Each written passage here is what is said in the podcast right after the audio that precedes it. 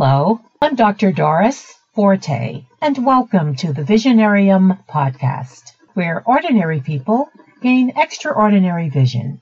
If this is your first time here, welcome. I'm so glad you're here. And if you've been here before, welcome back. This is episode 39. I have entitled this episode Communicating with Candor. Candor is not a word or a concept that I think about very often, but apparently I've got it, and I didn't realize that until last week. I had a really difficult conversation with someone last week, somebody that I really care about. It was a conversation that needed to happen, but nevertheless, it took a lot of courage to summon up the wherewithal to speak to my friend about this issue because it had to do with a relative of hers. All three of us belonged to a social group, and his behavior in that group was causing problems. And I'd spoken to him about it, as did some other members of the group, but it didn't seem to have any effect on his behavior. So I called my friend to ask her if she felt that it would make any difference at all if she spoke to him, because his behavior was beginning to put him at risk of even remaining in the group. And I know that that group matters to him and matters to all of us. So I felt that maybe it was a conversation that needed to happen, but it was difficult. And afterwards, I felt like, oh well, that friendship is over.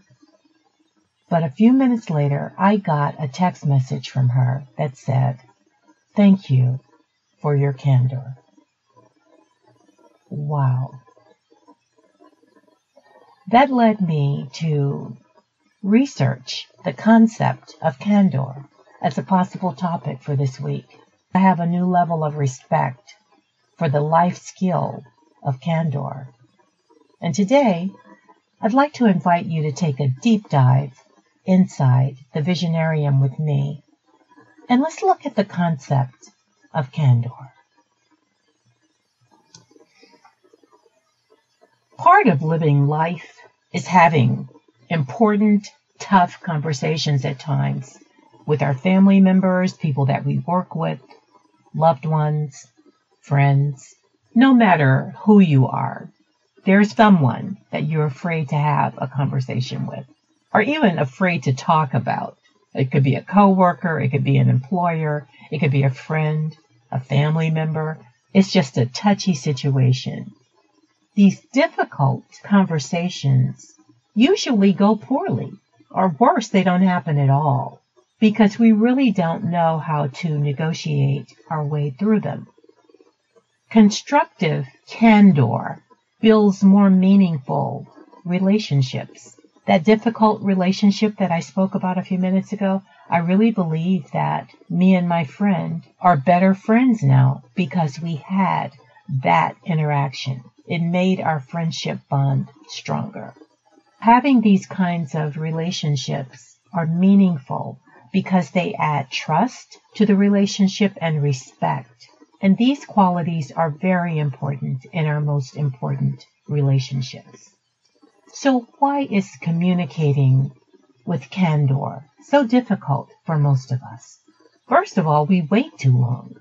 We wait a long time before we become willing to address these hairy issues that keep us up at night and have us thinking about, oh man, I need to say something about this. I need to do something about it. But we don't do it right away. Most of the time, we wait until we become so frustrated that we just blow our lids.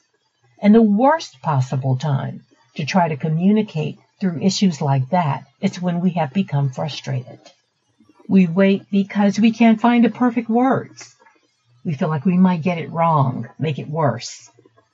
We don't want to hurt anybody's feelings. They'll get mad and lash out. We fear retaliation. We just don't know if we can explain it the proper way, if we can make it clear to the other person how we feel. So we avoid being in situations that require being candid in how we feel because we fear the outcome because we don't feel equipped to do it. And hopefully this discussion today will help us feel better about that. So, what is candor? What is candor? Candor is defined as being direct and straightforward and open. It's often associated with sincerity and honesty. When you exhibit candor, you're being frank and straightforward. You're not beating around the bush. But at the same time, you're being respectful and diplomatic and kind and polite. It's a very thoughtful way of communicating, very respectful, and you're open to negotiation when you're communicating with candor. What candor is not is blatant honesty.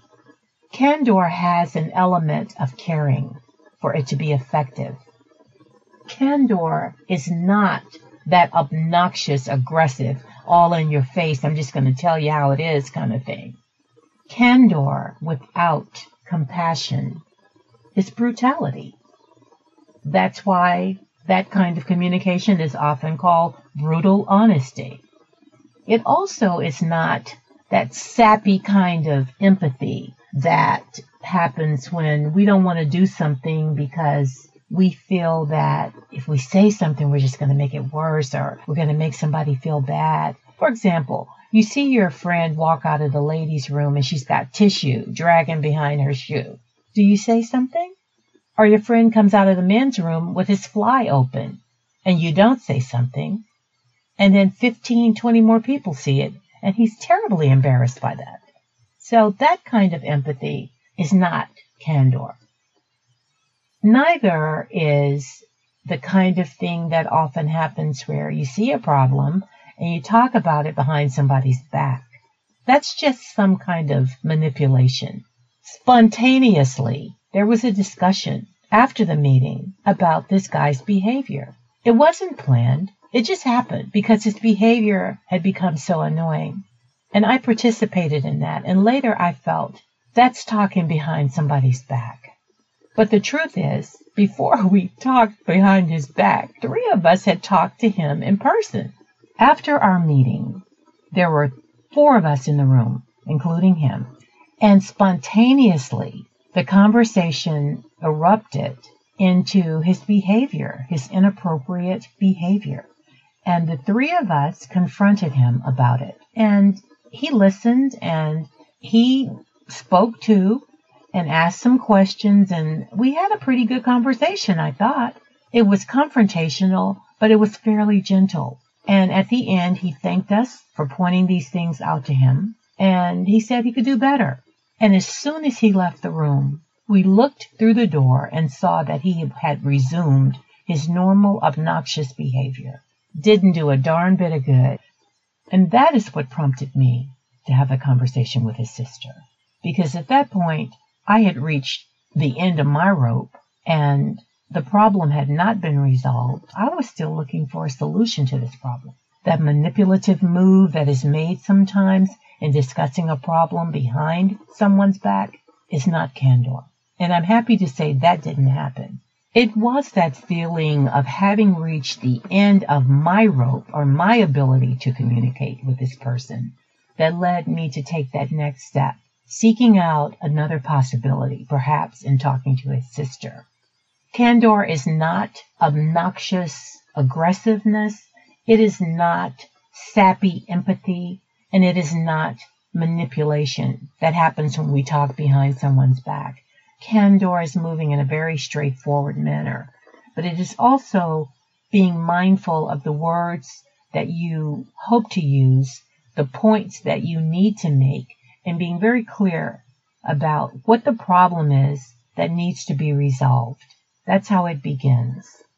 Candor is simply noticing a problem. It is not being belligerent about it or having anger even. It's accepting that something is unacceptable to you and not being willing to accept unacceptable behavior. So candor can improve our personal relationships. Today, I feel very strongly that my friend and I are closer. Our bond as friends is stronger because of the conversation that we had in which she described my behavior as having candor. Today, especially today, we seem so afraid to offend someone. Everybody seems to be so touchy. Rather than do that, we would rather do nothing at all. We feel that candor would result in a lot of personal issues, but I have found quite the opposite to be true. It is our candor that improves personal relationships. While nobody likes to hear negative feedback, I think it's how we present it that makes the difference. Nobody's ever comfortable giving out feedback either, but it is essential that we learn how to give feedback and how to receive it in order for our relationships to thrive. Facing difficult issues, whether they're at home, with our families, at work with our coworkers, employers, business associates. These issues, once resolved, can increase productivity and create the kinds of bonds and it can increase the kind of trust that we can build on in these relationships and that we need to be able to have with the people that are close to us in our lives. If you know that you are able to talk to someone and express what's on your mind that you have the ability to do that and they have the ability to receive and hear. When you know that this can happen, it puts you at ease with that person and it opens your heart and creates a flow of energy that is very conducive to growth. None of us are perfect. And this is where communication with candor can make a huge difference. When you know that there are people in your life that care about you and that are willing to go to the extent of making themselves comfortable outside of their comfort zone in order to resolve an issue that's come up between you, when you know that they care about you like that, it makes a difference. And you know that because as that person is speaking to you, you're thinking, man, you know, it took a lot of guts for them to do that. You know, that shows a lot of caring. That's what you're left with. That conversation comes to an end. More often than not, others appreciate our willingness to put ourselves in difficult situations like that, to have that tough talk. So, what is the key that has to be in place in order for these difficult conversations to come to a positive end. First of all, I think kindness and respect are paramount. Being respectful and kind is the key to not offending someone with the use of candor. The kinds of conversations that lead to resolution, that address these issues that really pull at our heartstrings, and keep us up at night worrying about how in the heck are we going to resolve this situation? We have a problem here. These kinds of conversations happen behind closed doors. We fix the problem and we forget the blame. And we also take our mistakes seriously and we figure out what are we going to do not to repeat that behavior. Without that step in place, you're just wasting your time. And the person that summoned up the courage to speak to you about it has wasted their time. It is a waste of time. We also encourage candor at every level. We encourage others to be open and honest in their communication with us. Most of us would love to be in a relationship and in a workplace situation where we can give and receive genuine feedback. Imagine how good that would feel. Some of the synonyms of candor are openness, frankness, honesty, truthfulness. These are heart opening concepts. But candor is more than just telling the truth. It's a willingness to come forward. A lack of candor suggests more than dishonesty. It's dishonesty by omission, which means the element of directness and truth is intentionally ignored. So a lack of candor is a very serious thing. You've heard people say, well, why didn't you tell me? I had no idea. Sometimes people have no idea that they're being obnoxious, that their behavior is so off the chain that it's creating problems for others around them. And when they finally get it, because usually somebody blows up, they just totally lose their cool because this person has pushed their last nerve. They have no idea. So candor requires the willingness to come forward before you get to that point in a process of communication. So now that you know what candor is and what it isn't, here are some strategies that can possibly help you improve your ability to speak with people with more candor. In the workplace, in your love life, wherever you are, this is a skill set that can improve your relationship. So the first thing is to have a clarity of purpose. What is your intention for wanting to speak to this person, for wanting to address this issue? You've got to be clear what it is. You want them just to feel bad? Or do you want to create a more positive environment? Identify the emotional triggers, yours and if possible, other people's. You know these people. You've worked with them a while. You've lived with them a while. What triggers them? And you want to steer clear of those triggers, things like blaming or yelling or even your body language or your facial expression. Check yourself before you enter that situation. Don't enter with a lot of assumptions. Just enter with a lot of intention, clarity and intention. When I made that phone call to my friend, I didn't assume that she was going to do one thing or the other. I was hopeful. And I was also clear about why I was calling. It wasn't to make a situation worse. It was to try to resolve a problem. I was looking for her help in doing that if that was possible.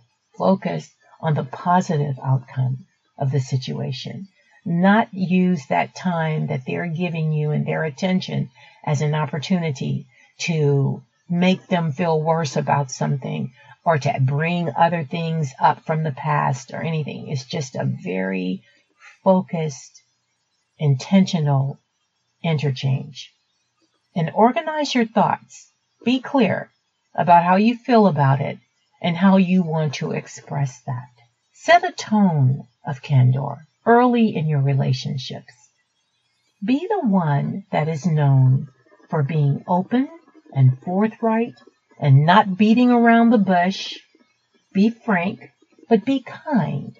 From the very beginning, from the moment you meet someone, when a problem comes up and you become frustrated and then you decide to use candor, you've waited too long and it's probably not going to turn out well. Candor can feel like swimming upstream if you've gone too far with the flow in the wrong direction. And in this group that I that I talk about, I believe that we let it go on too long. I really do. Sooner is better with candor. The worst time to deal with issues is when you've waited too long. Just keep that in mind because frustration builds and you you find it difficult to control your facial expression, your body language, your tone, and it just doesn't go off well usually in a situation like that. It can be an awkward moment. Practicing candor can help you make it a core value. Be the one known for caring honesty, not brutal honesty. Nobody needs that. Remind yourself that you do like the person that you're speaking to and let that show on your face and in your body language. If you don't care about the person, then you're really just being a jerk to practice candor with them. Think about that. If you don't care about them, why go that deep? Just walk away. Maintain eye contact. Your eyes truly are the window to your soul. When someone can look at you and see in your eyes that there is a gentleness as opposed to malice, that makes all the difference in the world. Soften your tone and be real. It's a moment like none other. I won't forget that conversation with my friend the other day. What I do is I ask myself a few key questions. Does this need to be said? Does this need to be said now? Does this need to be said by me? And if the answer to all three of those questions is yes, then it may be time to converse with candor.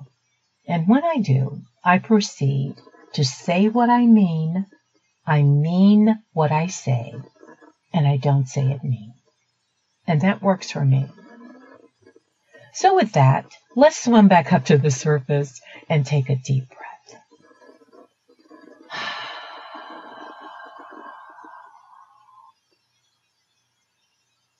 I want to thank you for joining me today in the Visionarium podcast. It always means a lot to me to know that you've dedicated the time to listen to what I have to say. Last week I said that this week I would be talking about domestic violence. And I said that without knowing that I'd run out of weeks in the month of October. October is recognized as National Domestic Violence Awareness Month. So I'm very happy to announce that next week, our guest and co-host of the Visionarium podcast will be Thesha Jenkins, who is the Director of Training for Harris County Domestic Violence Community Council. And Thesha will come and talk to us about various aspects of domestic violence. I'm very excited about that. So we're in November, but next week we will talk about the issue of domestic violence. I want to thank you for continuing to tell your friends and your loved ones to tune in to the Visionarium podcast. And if you need to contact me, my email address is thevisionariumpodcast at gmail.com. And Visionarium is spelled V I S I O N A R I U M. Kind of like aquarium, because we're all in this thing together. So my email address is thevisionariumpodcast at gmail.com. So until we meet again, remember to focus on your dreams because you've got to have a dream to make a dream come true. See you soon.